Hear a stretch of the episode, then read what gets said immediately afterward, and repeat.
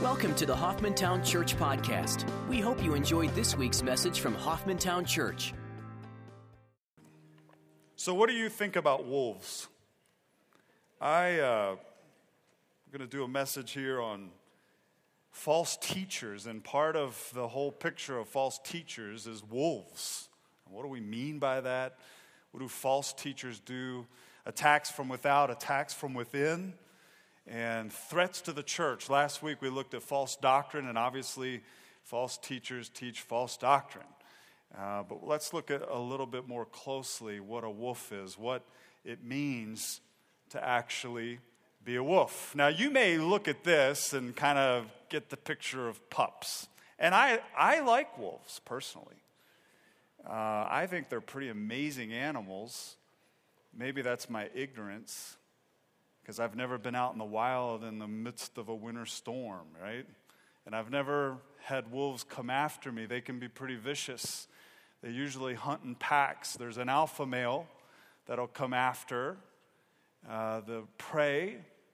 And usually, what's interesting, if you have studied much about wolves, and I haven't studied a whole lot, I just like watching the Yellowstone pictures of them, right? But usually, what will happen is the pack will attack, and at the last moment, the alpha male comes in and finishes off the prey. And I think it's amazing because you really see in Scripture some of these patterns. We may think of uh, uh, wolf pups and all that kind of stuff as pretty cute, and they are. I've actually handled wolf pups, they're amazing. Uh, you remember watching the one movie, and I can't, I can't think of the, the name of it, A Call to the Wild or whatever it was. And the main wolf that was used to film that movie, friends of ours in Tennessee had one of the offspring from that wolf. They owned wolves. And so I couldn't believe how big they are. They're huge. I mean, they're, they're far larger than German shepherds. I mean, they are just big animals. But to watch them, to watch them run, to watch the pups as they kind of play, and man, that's, they're beautiful. But in the context of the church, what we've got to understand is that wolves are discussed or brought out as being very dangerous to the health of the body of believers. False teaching is very dangerous to the body of believers. And so I want to take a little bit of time and walk through that. Why are uh, wolves or false teachers so dangerous? Who are they? What's their motive? Where do they come from? What are we told to do about them, and how can we guard against them? Because that's something we need to do as shepherds. Tim, this is pertinent, and in fact, some of the uh, passages of Scripture that Pastor Mike you brought are directly in my sermon, and, and I, I couldn't have planned that better. I, I do believe there is a God, and I believe that He orchestrates things. Amen? And so it's amazing to be able to ordain somebody on a day that you're talking about how essential the teaching of the Word of God is, and not just teaching about the Word of God, but actually teaching the Word of God for what it is the Word of God. And so when we look at this, one thing that I think we really need to understand and really get our minds wrapped around all false doctrine, all false teaching is a direct attack against the grace of Christ, against the gospel of grace. There's no other way to put it. You, you look at any false teaching, and it's going to either add to grace or it's going in one way, shape, or form to diminish grace. It's going to put the wrong emphasis on things. It will lead to legalism, which leads to all kinds of issues. We're going to look at this. In Matthew chapter 10, verse 16, uh, the Lord states it this way because there's different terms here, and, and I just want to take some time to look at that, but there's different terms. He says, Behold, I send you out as sheep in the midst of wolves. And here he's talking about the world. He's talking about the disciples being sent out as witnesses into the world, and he gives the analogy of sheep being placed in the midst of wolves. So be shrewd as serpents and innocent as doves. Be wise, understand what you're getting into, understand what it is that you're facing, but be gentle about it. And obviously, in the midst of the context of the New Testament, is trust the Lord in it. God's before you. He undergirds you. He's in you. He will strengthen you. So, no matter where you are, no matter what God has sent you into, understand that the Lord has already gone before and already knows the way. He is the way. And as a result, He'll give you the grace in order to walk in the very thing that He's called you into. But here, He's simply speaking to the issue of how, as believers, we are sent into the world as disciples with a testimony, and we are sent as though we are sheep into the midst of wolves. In Luke chapter 10, verse 3, he reiterates this. He says, Go, behold, I send you out as lambs in the midst of wolves. Now, in, in our world, in our understanding of things, if you put a, a group of lambs in the midst of a pack of wolves, ah, that's not going to look too pretty, is it? But in Christ's economy, we are strong when we are weak. When we're depending on the Lord, that's when God's strength is revealed in and through us. And so he's saying, go out as simply what you are in Christ and trust the Lord in the midst of these things. So that's one way that the term wolf is used in the New Testament. What are the origins of false teaching? It's always interesting to me. Uh, when we talk about wolves, we talk about false teachers. There's where, where does this stuff come from? In 1 Timothy chapter 4, verse 1, Paul, in writing to Timothy, says the Spirit explicitly says that in later times some will fall away from the faith. Listen, paying attention to deceitful spirits and doctrines, teachings of demons.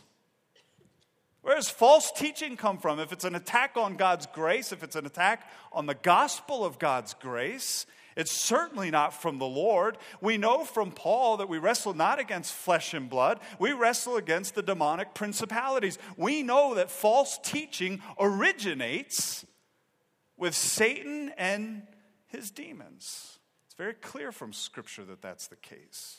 It's twisted, it's a lie, it's not from God. In James chapter 3, James, in speaking of the behavior of, of believers, he says, Who among you is wise? In verse 13 and following, Who among you is wise and understanding? Let him show by his good behavior his deeds and the gentleness of wisdom. But if you have bitter jealousy and selfish ambition in your heart, do not be arrogant and so lie against the truth. And then he, and he makes sure that this is understood. This wisdom, what, what wisdom? This idea that you can, in some way, claim to be a believer and then walk as if you're a mere man, walk as an unbeliever, walk in your own jealousy and selfish ambition. This wisdom is not that which comes down from above. But it's earthly, it's natural, and what? It's demonic. For where jealousy and selfish ambition exist, there is disorder and every evil thing. Wow. See, if there's false teaching and then there's false belief and then there's false activity, it's an attack on God's grace. It's an attack on the walk of a believer to be dependent upon the Lord Jesus Christ, to walk in such a way as to bring glory to God because God is transforming the believer into his own image, revealing his love through that believer. And in the midst of it, when we're not walking with the Lord appropriately by faith, by trusting in Him, standing in the grace in which we've been called, then we have our own motives at stake and bitter and jealousy and division and factions and every evil thing begins to take place. How essential is the teaching of the Word of God correctly? Not just the promotion of it, not just the focus on the commands, but rather the focus on Christ in the midst of life so that we understand not only what the commands are, but perhaps even maybe more importantly, that Christ lives in us in order to accomplish those commands. False teaching is an attack on grace. Folks, don't, don't miss that. There's no question about that. All false teaching will introduce works in some fashion. There will be works attached when it comes to false teaching. Paul says in Philippians 3, verse 3, and I'm not going to take the time to read it, but he, you can look it up. He says, We don't put confidence in the flesh. We walk by the power of the Holy Spirit. We do not walk in confidence of our ability. We know what our ability is, and as believers, we're learning more and more. We grow, we grow more and more in that, don't we?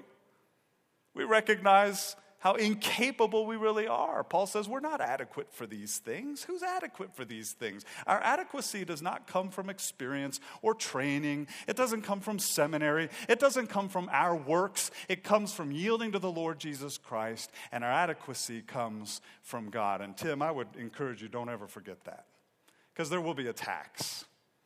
You know, there, there's going to be days where you think, what in the world did I get into? And that's why calling's so important, folks, because you got to go back to what God has said in your life and you trust the Lord to accomplish what He's called you into, period. If you start looking around and you start looking at other people and you start looking for affirmation and you start looking for those other things, I can guarantee you Satan's going to use that in order to attack you, in order to take you down. Because the truth of the matter is, is our confidence is in God. It is not in ourselves. False teaching will always place the confidence in ourselves. Always. All false teaching leads to the activity or the deeds of the flesh. You can look at Galatians on this one, but there's all kinds of different ways. There's divisions, there's factions, there's a dependence upon the flesh, our ability. There's a lack of faith. I need to figure this out. We call faith what we can figure out, and folks, that's, that's not faith. Faith is being persuaded that God is able, in spite of what we can understand, what we can figure out. And there's all kinds of different deeds of the flesh that come out of legalism, immorality, outbursts of anger, etc. Everything that is contrary to the fruit of the Spirit, which is love. See, we get to walk with God, and, and God in us begins to transform us. He takes the Word of God and He begins to teach us, and we're convicted by the Holy Spirit in our lives of activities that are wrong. And then we begin to realize that they're wrong because there was a wrong belief system in place, and God begins to adjust what we believe. And he begins to grow us, and, and in the grace and the knowledge of Christ, we begin to experience and learn what is really from God and what's really of my flesh. And true teaching will always point to the sufficiency of the Lord Jesus Christ and His grace, His ability. It will always encourage the believer to walk by faith in spite of what we can understand, in spite of what we can measure, and look at and touch and feel and say, This is whatever. You can fill in the blank. There's two kinds of false teachers, and, and both of them have the same foundation false doctrine. Both are threats to the church. One is more from the outside in, and the other is from the inside. Now, the outside, the wolves can come into a body and kind of make their own little nest, their own little home, and so they can, they can cause disruptions within the body. But they're not believers. And then you have what we would call errorists those who would speak perverse things, those from within the body who actually get off track and they begin to use the Word of God for their own benefit. They begin to use the Word of God in ways that God never intended. So they can harm the body because they begin to teach the body, not just with words, but with their own lives, something that is false, something that is not true, something that's not according to God's grace. They teach the body to rely upon self rather than on Christ.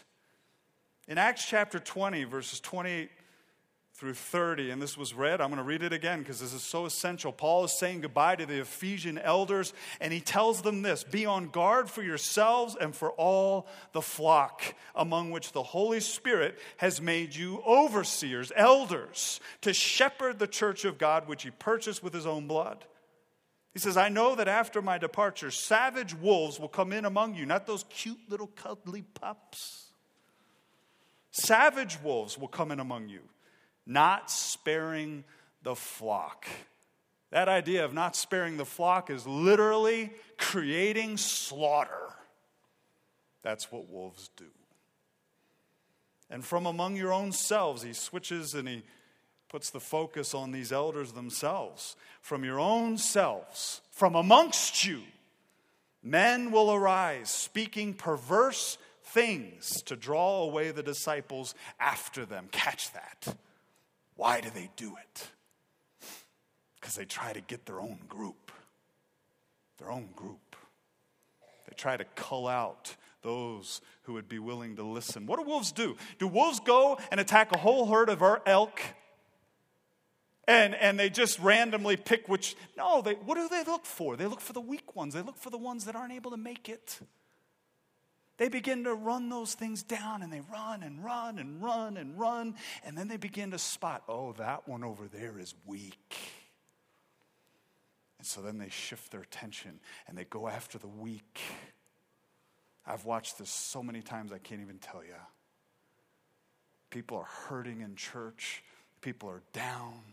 They go through circumstances of life that literally threaten their belief systems, and they're, they're doing everything they can to cling to that which they know is true.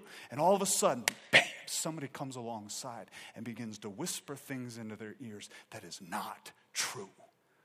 And as a result, they attack at their weakest point I want to tell you something. At that moment, and I wish the sword was real and wasn't just the word of God in the sense of, you know, physically. Rip that thing out and let's go, folks. Right? Get my staff. Maybe that should be better. Because you watch people go through this and you know the end. You know the end. You know it's not going to turn out good you start believing a lie. You start believing in something that's not true. And I can guarantee you it will have an impact in your life in a detrimental way. It will not get better. The Bible Knowledge Commentary says this these verses, and he's speaking of Acts chapter 20. These verses explain the need for the command to elders to guard themselves in the flock.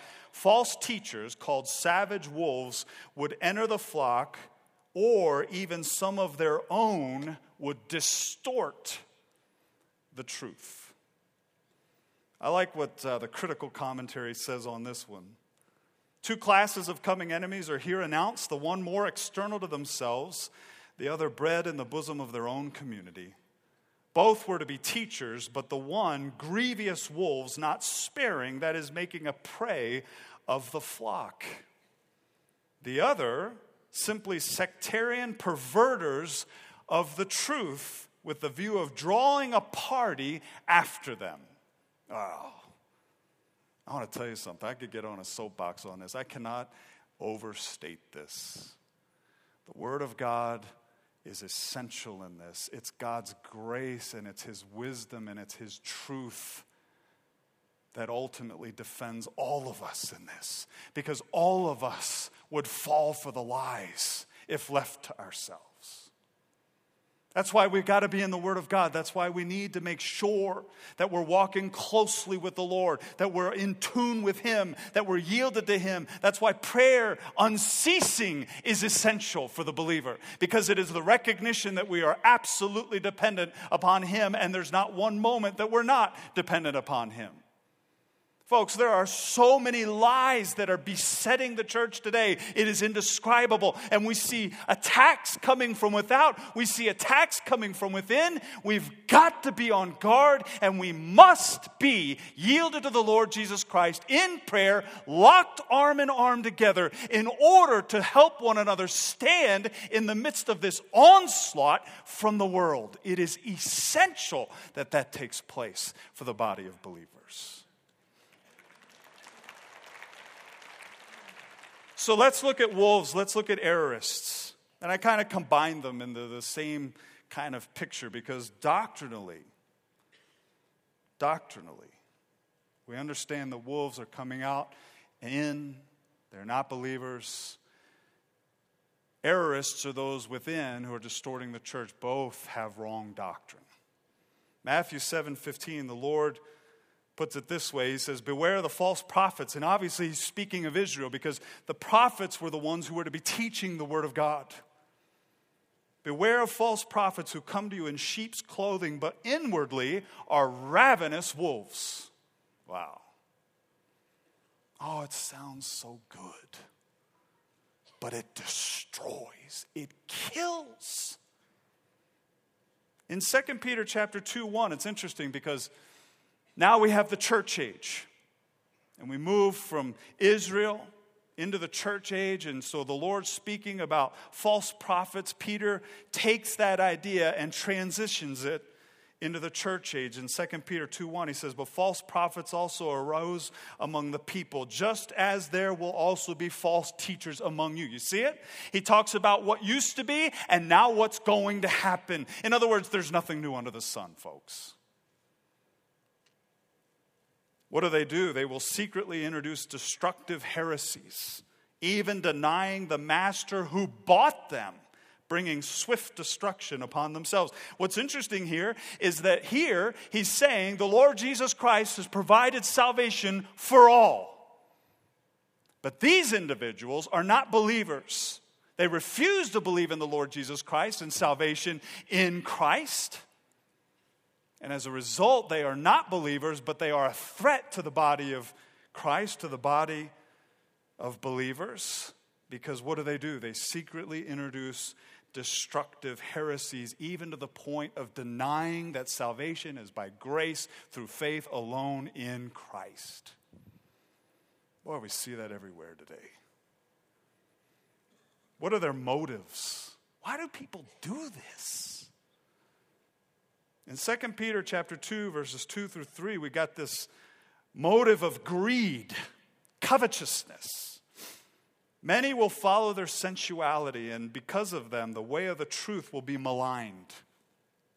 And in their greed they will exploit you with false words. Wow. Their judgment from long ago is not idle, and their destruction is not asleep. Does the Lord know? Is he sovereign over it? Absolutely. Does he allow it? Yes, he does. Does he already have victory in the midst of it? Yes, he does. Do we need to be alert, on guard? Yes, we do. Greed. I tell you the truth, I, I wish maybe someday I'll do this. How many different emails I get as the senior pastor of this church from ministries all over this country promising me that if I just follow their system and pay them to come here, that they will radically transform this church. It's indescribable. I mean, there's days where I, I just want to take the computer and chunk it. And I won't do it because it's an apple and I like apples. But it's remarkable now, not all of them are bad, not all of them are even wrong. And I'm not saying programs are bad, but let's follow God in it to make sure that we're doing what God wants, not just using our own thinking in order to accomplish God's purposes. It's by faith, it's not by sight. We don't put confidence in the flesh, we put confidence in Christ. I trust the Lord to take the Word of God and to impact each and every one here for His glory and for His honor, to grow you, to deepen you. I trust the Lord to lead you in serving. I trust the Lord to lead you in your giving. I trust the Lord to convict you, to admonish you, to encourage you, to comfort you. Because it is through the Word of God that God shepherds His people. I trust the Lord to do that, folks. And I think it's essential that we make sure we don't get the cart before the horse. 1 Timothy chapter 1 verses 2 through 7 Paul in writing to Timothy he talks about those who want to be teachers even though they don't have any understanding of what they're teaching. So the motive here is that they would somehow want to be a teacher, and yet they don't have any clue about what they're saying. Wow, is that a guarding moment? How many of you have had the opportunity of having a whole pile of curriculum handed to you because there was nobody to teach a particular grade in the children's ministry? Come on. Right? Isn't that what we do? It's the funniest. I mean, it's not funny, but it is funny, right? All of a sudden we go, oh my goodness, we got 20 kindergartners, and by glory, the, the teacher had to move, and so we need a new teacher. And so we get the kind of the, the, the committee together, and everybody goes, well, this person be great. This person be, they got young kids, they'd be good. This person's very successful, so come on, come on, come on, come on, come on. Right? We grab everybody, and then we go to the person, and we just put the guilt on. Oh, they're so cute. Oh, we've got to be, and we go on and on about it. And they finally, out of duress, say, yeah, I'll do it. We'll train you. Sure, okay, great. And we hand curriculum off. They go into the class. We say, Have a great time. Shut the door, and out we go. And there they are. How many of you have gone through that? If you say you haven't, you're lying like a dog because we're, we're Baptists and that's what we do. the truth is, we need to guard who the teachers are, even for the little ones, maybe even more so, because they're impressionable. They soak it in like a sponge. And if we're not careful to teach them the truth of the gospel of God's grace and the sufficiency of Christ and what true faith is all about, what's the end of that? In Galatians 2 4, false teachers bring bondage to believers. Paul writes it was because of the false brethren secretly brought in who had sneaked in to spy out our liberty, which we have in Christ Jesus, in order to bring us into bondage. What kind of bondage is he talking about? He's talking about legalism. And, folks, if you're going to walk according to the law, then you've placed yourself back up under the tutor, the very thing that pointed you to Christ and the need of Christ in the first place. And as a result, you're not going to experience God's love. You're not going to experience the fruit of the Spirit and all the different facets of it. You're not going to experience God. You're going to become dry. You're going to become exactly what your flesh will dictate. Because the truth of the matter is, if we are placing ourselves back up under law, then we have, in effect, taking something onto ourselves that the Lord Jesus Christ knows we cannot take on, that only He can, that He's come to live within us in order to accomplish through us. Legalism. And in Acts 20 30, just as a reminder, why they draw away the disciples after them. Warren Wiersbe says this there are also dangers among us because people within the church who are ambitious for position and power.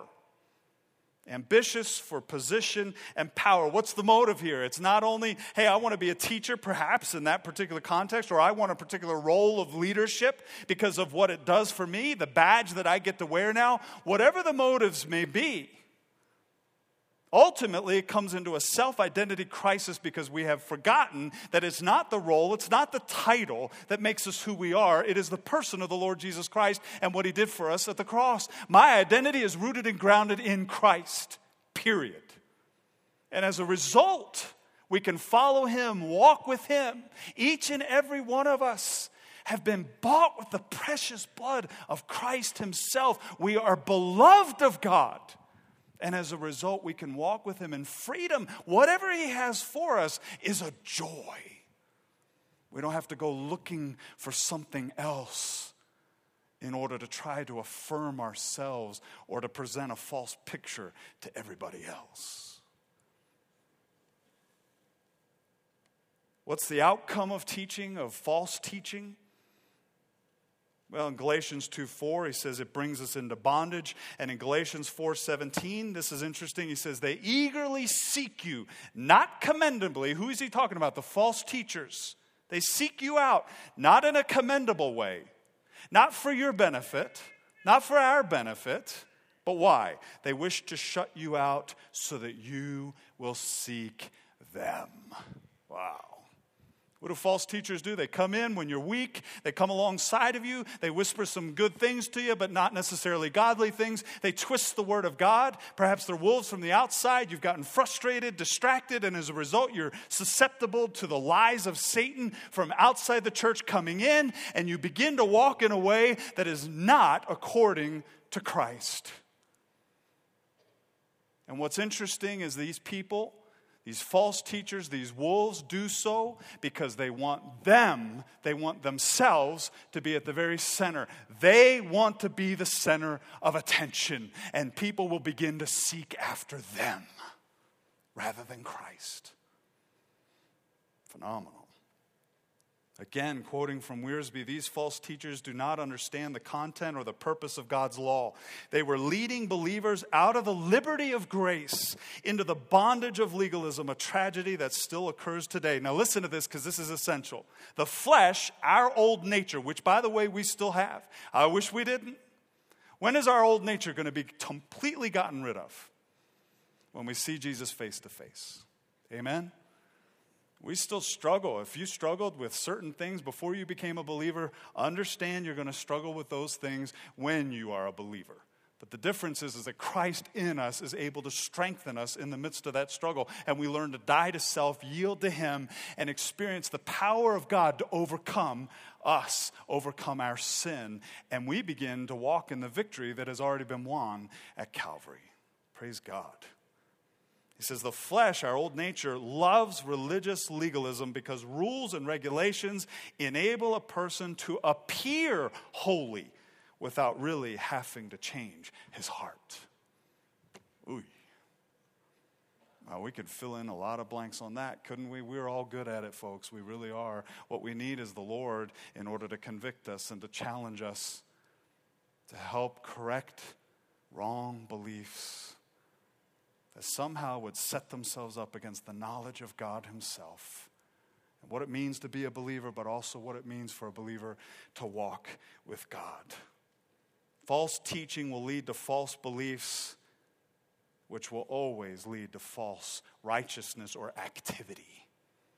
People can be doing things. We can go out on the Tuesday night visitation. We can come to K groups on Sunday morning. We can attend worship. We can be in the choir. We can serve as an elder, as a pastor. You, you fill in the blank. And we can do it with a wrong understanding for false reasons because of false beliefs. And even though it may look good, the reality of it is it does not meet the standard of God's righteousness. Do you realize that when Christ comes to live within us, He is our righteousness? He is our righteousness. We've seen this all through this country, haven't we? I mean, we could go through the list, and I, I won't. I, I, there's so many different examples of this. One recent one that's grievous to me is Andy Stanley. I don't know if you've heard some of the things that he has said of late, but I, that dear brother is getting off track. He's saying the Word of God is not inerrant. The Word of God's not the central thing for the believer. On and on and on. And folks, that's a perversion of the truth. There's no question about that. But we're watching this take place in this nation all over. Folks, we need to wake up. We need to recognize the times. We need to understand we are in the end times. We need to understand how essential the teaching of the Word of God is, and the Word of God is to each and every one of us in order to keep us on track with the Lord. John 10, verses 12 through 13, gives us an indicator of true shepherds. And again, Tim, I would refer this to you because this, this, is, the, this is the moment, right? When all of a sudden the wolves attack, what, what do the ones who are just hired out do? out the door. See ya. See ya. I didn't mean you. See ya. right? Isn't that what happens? What do true shepherds do? They lay their lives down for the sheep. They lay their lives down. The Lord is the supreme example of that. In Ephesians 4, what are we told? We are not to be children. We're not to be tossed about by every wave and carried about by every wind of doctrine or teaching, by the trickery of men, by craftiness and deceitful scheming. But what are we to do? We are to speak the truth in love. We're to grow up in all aspects into Him who is the head, even Christ from whom the whole body, being fitted and held together by what every joint supplies according to the proper working of each individual part, causes the growth of the body for the building up of itself in love. Wow. See, true teaching, the Word of God, will produce correct thinking, which will then produce not only correct activity, but the right motives for that activity. And it will teach to walk with God by faith, persuaded that the Lord is able. And so, as pastors, that's, that's what we're to do. As elders, that's what we're to do. Tim, that's what your calling is to, to guard the flock, right? To guard the flock, to watch over the flock. And how do we do that? We make sure right doctrine is being taught, first and foremost. And it's not just the technicality of the doctrine, it is the emphasis of the doctrine. If somebody in this body begins to teach that the virgin birth is wrong, now that's pretty easy, isn't it? I would think. I mean, we, if somebody began to teach that, say I got up on a, on a Sunday morning and I began to tell you that the virgin birth just isn't true, man, I think y'all would like, I don't know what you would do, and I don't want to find out. Sometimes it's, it's easier to spot false doctrine. The most difficult false doctrine to spot is where it's just a little bit off. Just a little bit off. And all of a sudden, we begin to use biblical commands, biblical principles to establish our activity. But we've taken it out of the wrong or out of the right context into a wrong context, and instead of depending upon the Lord and the Spirit of God in us to transform us, to renew our minds, to lead us, to guide us, to empower us to do all that He's commanded us to do, we become dependent upon ourselves to accomplish the commands. And, folks, that's where it gets very difficult. Warren Wiersbe puts it this way, and again, I, he's just tremendous on this particular topic in particular. He says, One reason Christian workers must stay on the job is that false teachers are busy trying to capture Christians. I think my son's been going through that. Right? He's been texting with a friend who's Mormon They've done everything they can in order to try to win him over to a viewpoint that is absolutely unbiblical and false. And I'm proud of him because he goes to the Word and he says, Wait a minute, you're saying this, but what does the Word of God say? Where did you get this idea from? What book was that? you believe that book is inerrant and you believe the Bible is inerrant? Well, then how come the Bible and that book don't measure up? One of them must be wrong, and it's not the Bible. Good job, Jonathan. That's the point.